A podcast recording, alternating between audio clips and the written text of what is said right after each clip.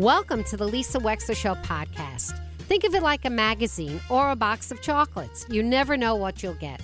From politics to pop culture, healthcare to legal issues, it's all here. And my behind the wheel chats are personal observations created especially for you on podcast only. Enjoy.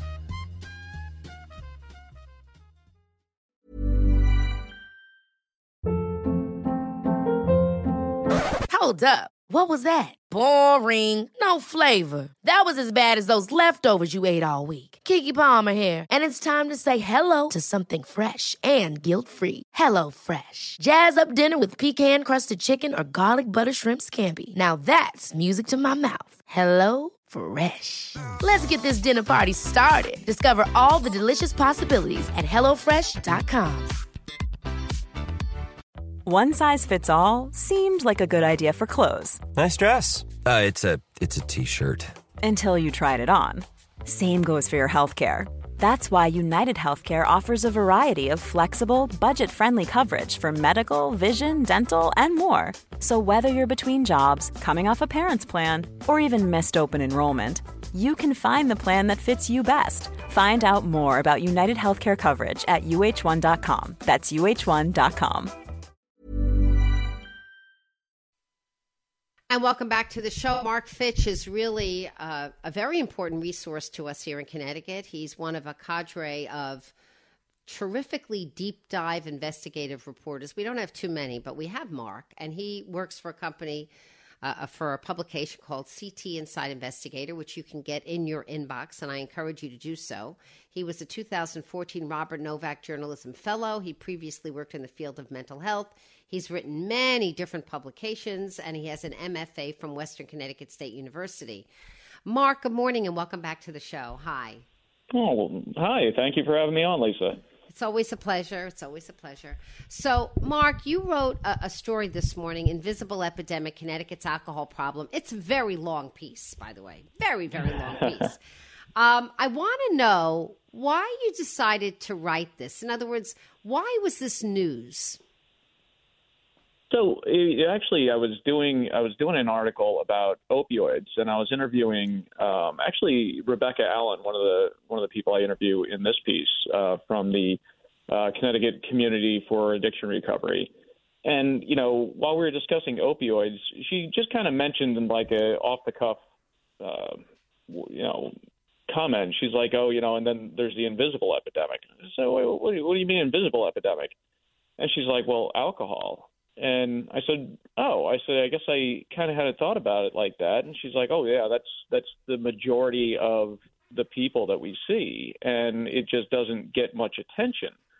And I was like, "You know what? That's a, kind of an interesting point. I mean, there has been a lot of you know focus, rightfully so. I, I'll add uh, on opioids and heroin and things like that, but you know, when it comes to uh, alcohol abuse or you know alcohol use disorder, it's kind of hidden except when it's not, right? I mean, because we've been seeing a lot of issues uh, lately. I mean, you start talking like the wrong way drivers. We've mm-hmm. had a Mm-hmm. couple Yep. incidents involving, you know, state lawmakers and local officials, Mhm. uh, you know, getting busted for DUI and everything else. And it just, it to me, it seemed like kind of the right time. I'm like, you know what? Yeah, I, I think I think this is worth exploring. I mean, what what are the actual numbers? I mean, what are we talking about here? And I thought the numbers were kind of shocking. And when you start talking about the overall death rate when it comes to alcoholism, you're talking 140,000 people per year nationally, and that's that's more than opioids and that's more than guns combined. Yeah. And you know It's those enormous. two issues get a lot of attention, but this one because it's so culturally acceptable and so socially acceptable gets kind of swept under the rug. So you know what, Marc? I the reason I wanted to have this chat with you, and I and I want you to be doing this talking, is because you know my other work. I'm a probate judge, Yes, ma'am. and that and that means that I deal a lot with family issues, and also I mm-hmm. look at a lot of death certificates. Mm-hmm. And I can tell you, I know, and I have known for 10 years now, just what a scourge alcoholism is. I Yes. cannot tell you how many people die of liver disease related to alcoholism. Um, uh, I have had my most um, interesting contested will contest was on the issue of wet brain and whether or not a famous writer who was admittedly uh, a a devout alcoholic. He could not be, you know, stopped from his alcoholism, but he disinherited his kids. Um, whether or not he still could form the requisite intent to make his will when he made it, because he lived essentially on cases of vodka every day. And wow. so I, yeah, so I interviewed some extraordinary, not interviewed, um, the witnesses in the in the um, trial were some of the top people on the issue of alcohol use. You know, alcoholism is a disorder, and what does it do? What is wet brain? This chronic use of alcohol. So, and of course, I have had to separate families and name mm-hmm. other people as guardians for children with parents, mothers, and fathers who are alcoholics, who are unable to stop their addiction and very often die. So it is the number one addiction. And that's why I was really yeah. glad that you're talking about it. It is the number one. For me, I can tell you this in this world that we live in. It's the number one. Oh, you know, it it absolutely is, and you know, I mean, part of that's because I mean, we clearly tried, you know, prohibition way back when. It did not work out so well. Um, but now, you know, it's it's very, like I said, socially acceptable, culturally acceptable, and there's just easy access.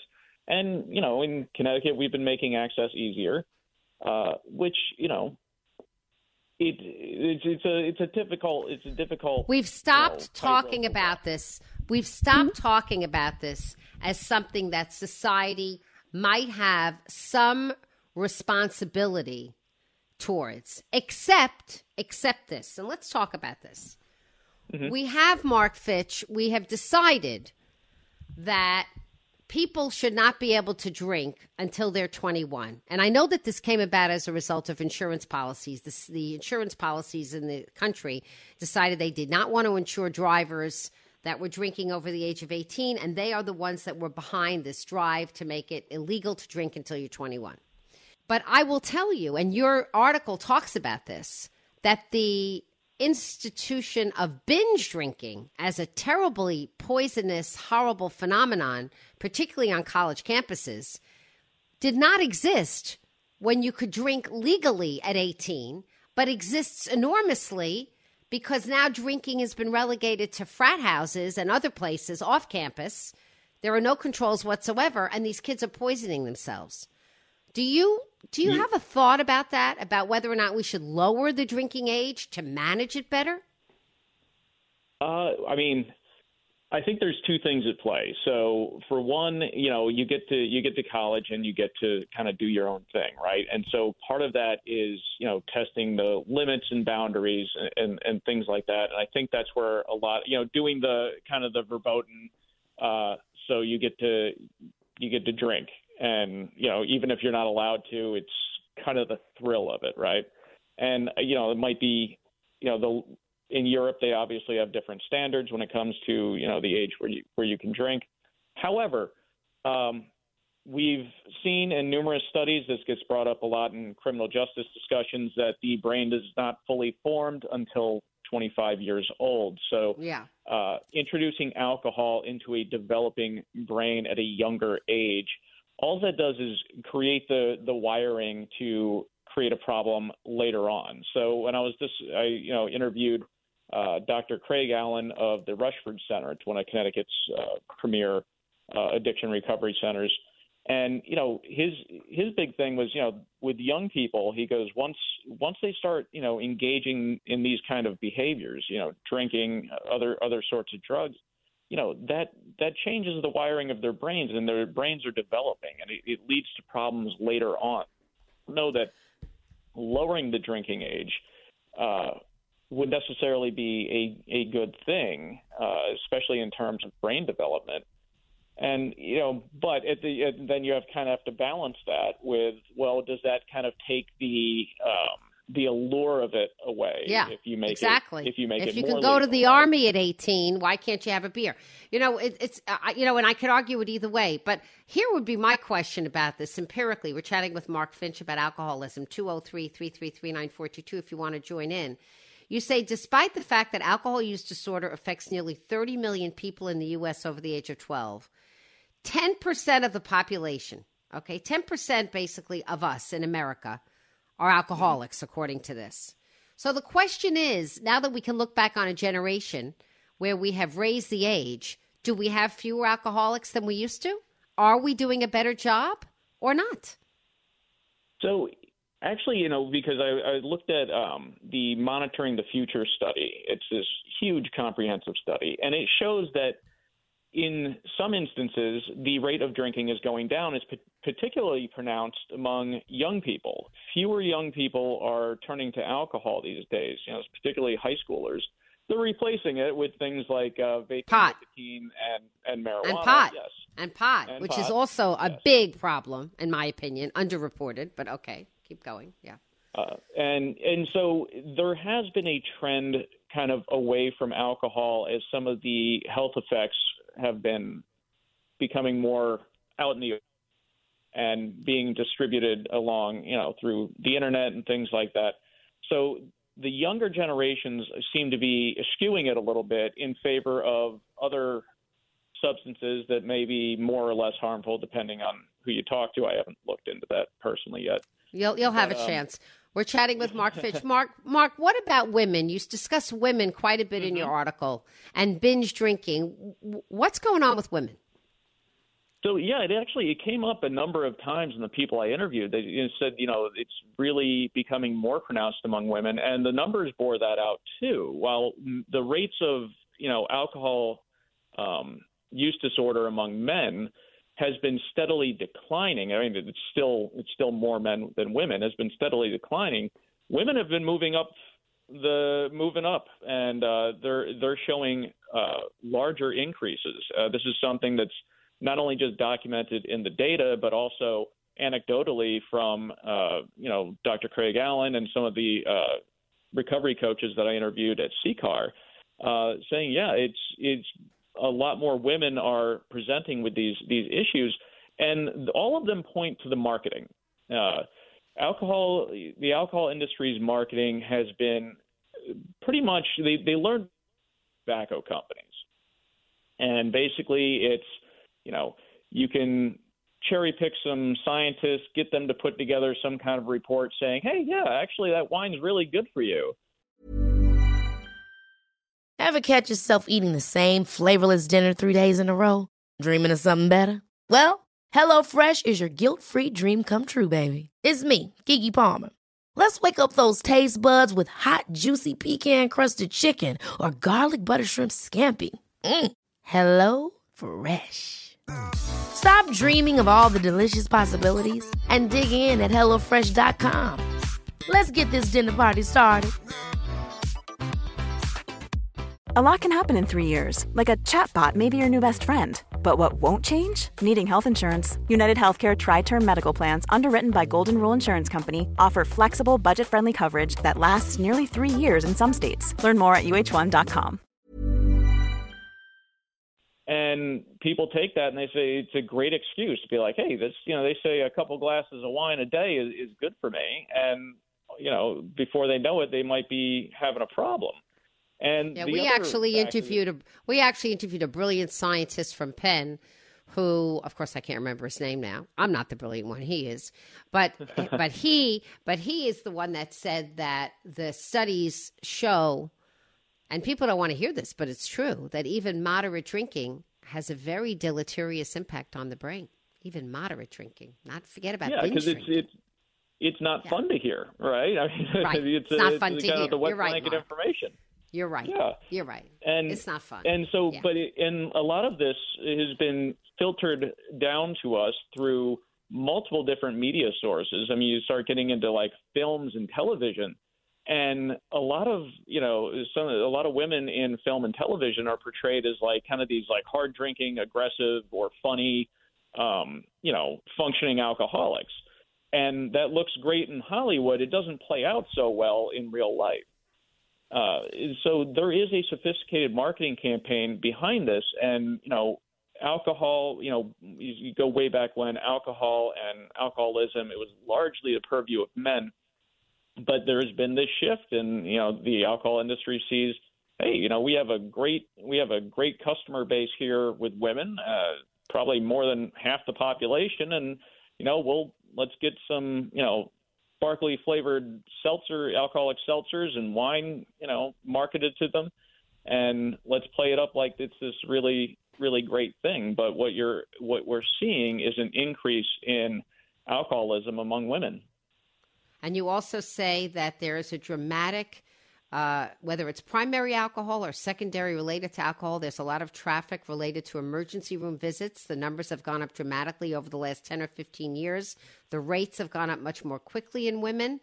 And the fact that the rates of drinking have gone up so much quicker in women than men is quite concerning because it hits them worse. Uh, and you talk mm-hmm. about the emotional impact on women, the fact that uh, women are, you know, the caretakers. It can it can have a disproportionate effect on families when women are alcoholics. I mean, it's not oh, good oh, for either to be, mean, but when the woman is and she's a primary caretaker, think about the impact on the children. Yeah, and you also had, you know, uh, COVID playing into it, which had a kind of a disproportionate effect on women. I mean, they were they were the primary caretakers in a lot of instances for the family, but also working full time or laid off from their jobs. I mean, the effect the, the the effect between the sexes during COVID from the government shutdowns and things like that, uh, it didn't play out equally across you know both men and women.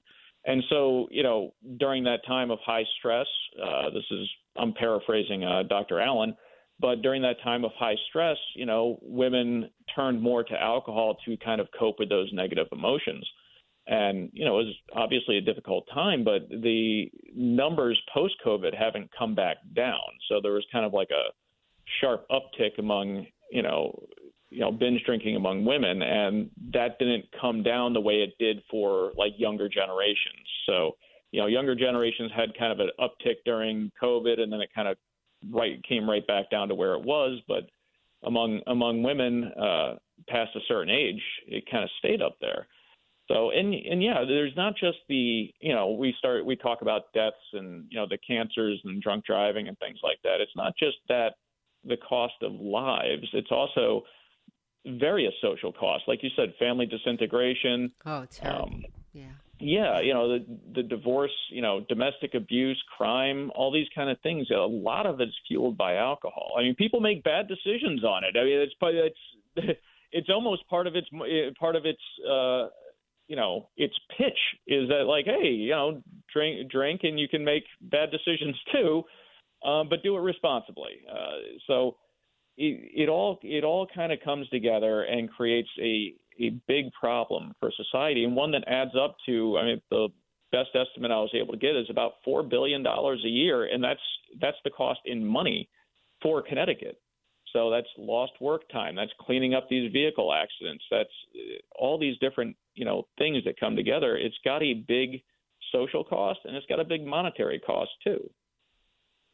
And it is an existential question. We're chatting with Marc Fitch because we know that the answer is not it's not going to be found in the legislature, right? It's not. I mean, we tried temperance, we tried prohibition. We're never going to go back there. If anything, we're legalizing psychedelic mushrooms we're decriminalizing them. We're going in the other direction right now. There's no way mm-hmm. anybody is going to make anything illegal when it comes to to um, alcohol. Is the issue a much better public health awareness campaign?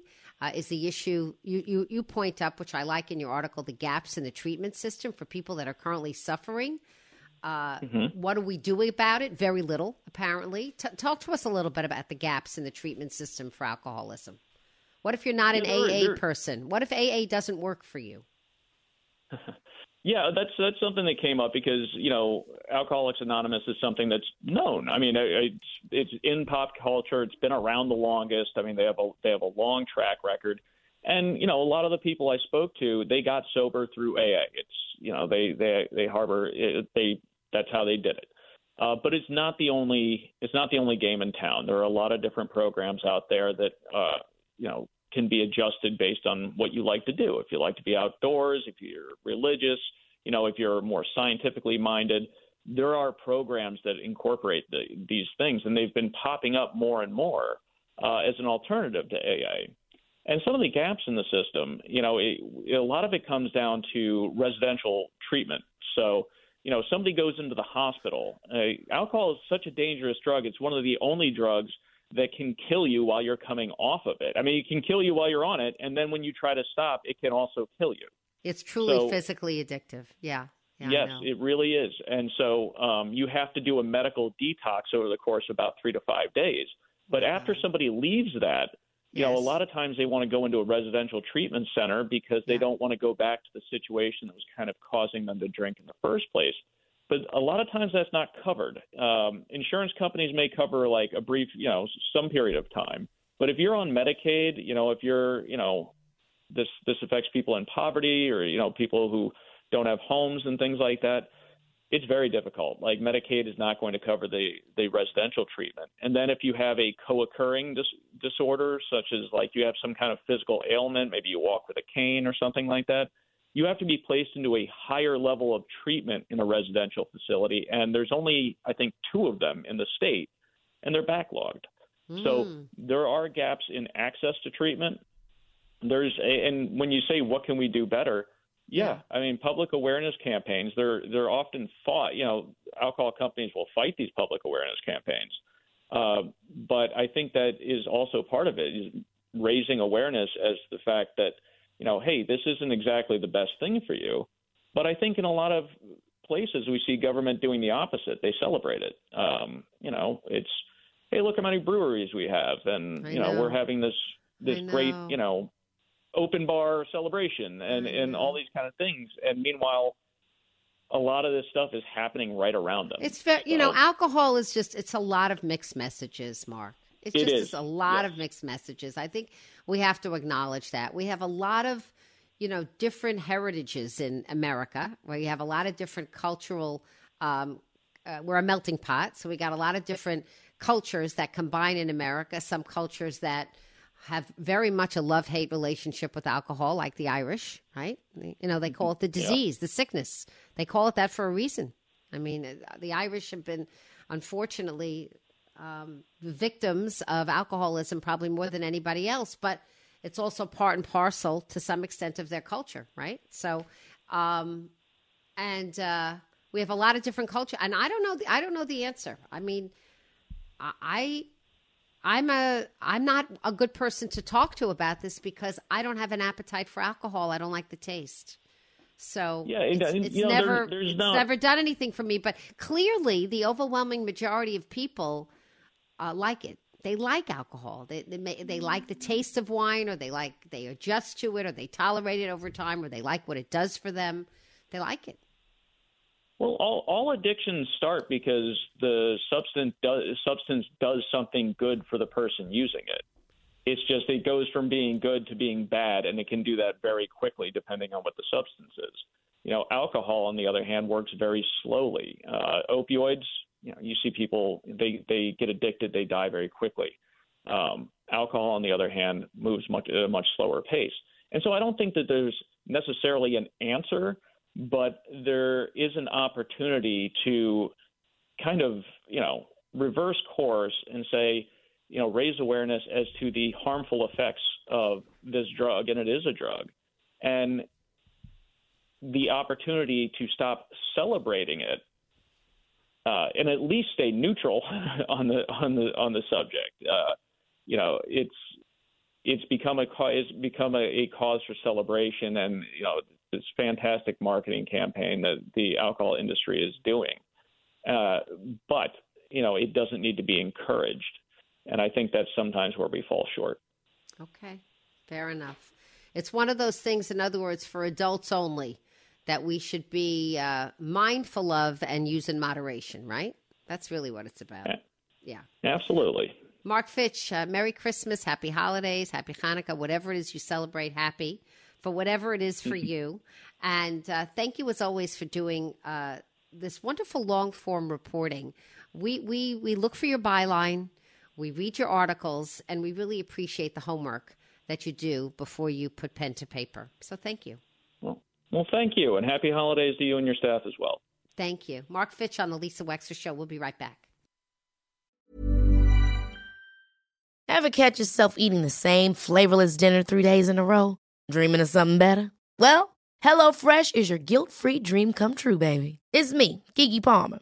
Let's wake up those taste buds with hot, juicy pecan crusted chicken or garlic butter shrimp scampi. Mm. Hello Fresh. Stop dreaming of all the delicious possibilities and dig in at HelloFresh.com. Let's get this dinner party started. Hi, I'm Daniel, founder of Pretty Litter. Cats and cat owners deserve better than any old fashioned litter. That's why I teamed up with scientists and veterinarians to create Pretty Litter. Its innovative crystal formula has superior odor control and weighs up to 80% less than clay litter. Pretty Litter even monitors health by changing colors to help detect early signs of potential illness. It's the world's smartest kitty litter. Go to prettylitter.com and use code ACAST for 20% off your first order and a free cat toy. Terms and conditions apply. See site for details. How would you like to look five years younger? In a clinical study, people that had volume added with Juvederm Voluma XC in the cheeks perceived themselves as looking five years younger at six months after treatment. Look younger, feel like you. Add volume for lift and contour in the cheeks with Juvederm Voluma XC. Reverse signs of aging by adding volume to smooth laugh lines with Juvederm Vollure XC. For important safety information and to find a licensed specialist, visit juvederm.com. That's J U V E D E R M.com. Not for people with severe allergic reactions, allergies to lidocaine, or the proteins used in Juvederm. Common side effects include injection site redness, swelling, pain, tenderness, firmness, lumps, bumps, bruising, discoloration, or itching. There's a risk of unintentional injection into a blood vessel, which can cause vision abnormalities, blindness, stroke, temporary scabs, or scarring. Talk to a licensed specialist to find out if it's right for you. Thank you for listening. If you liked what you heard, please share it with your friends. And as always, feel free to contact me at lisa at lisawexler.com.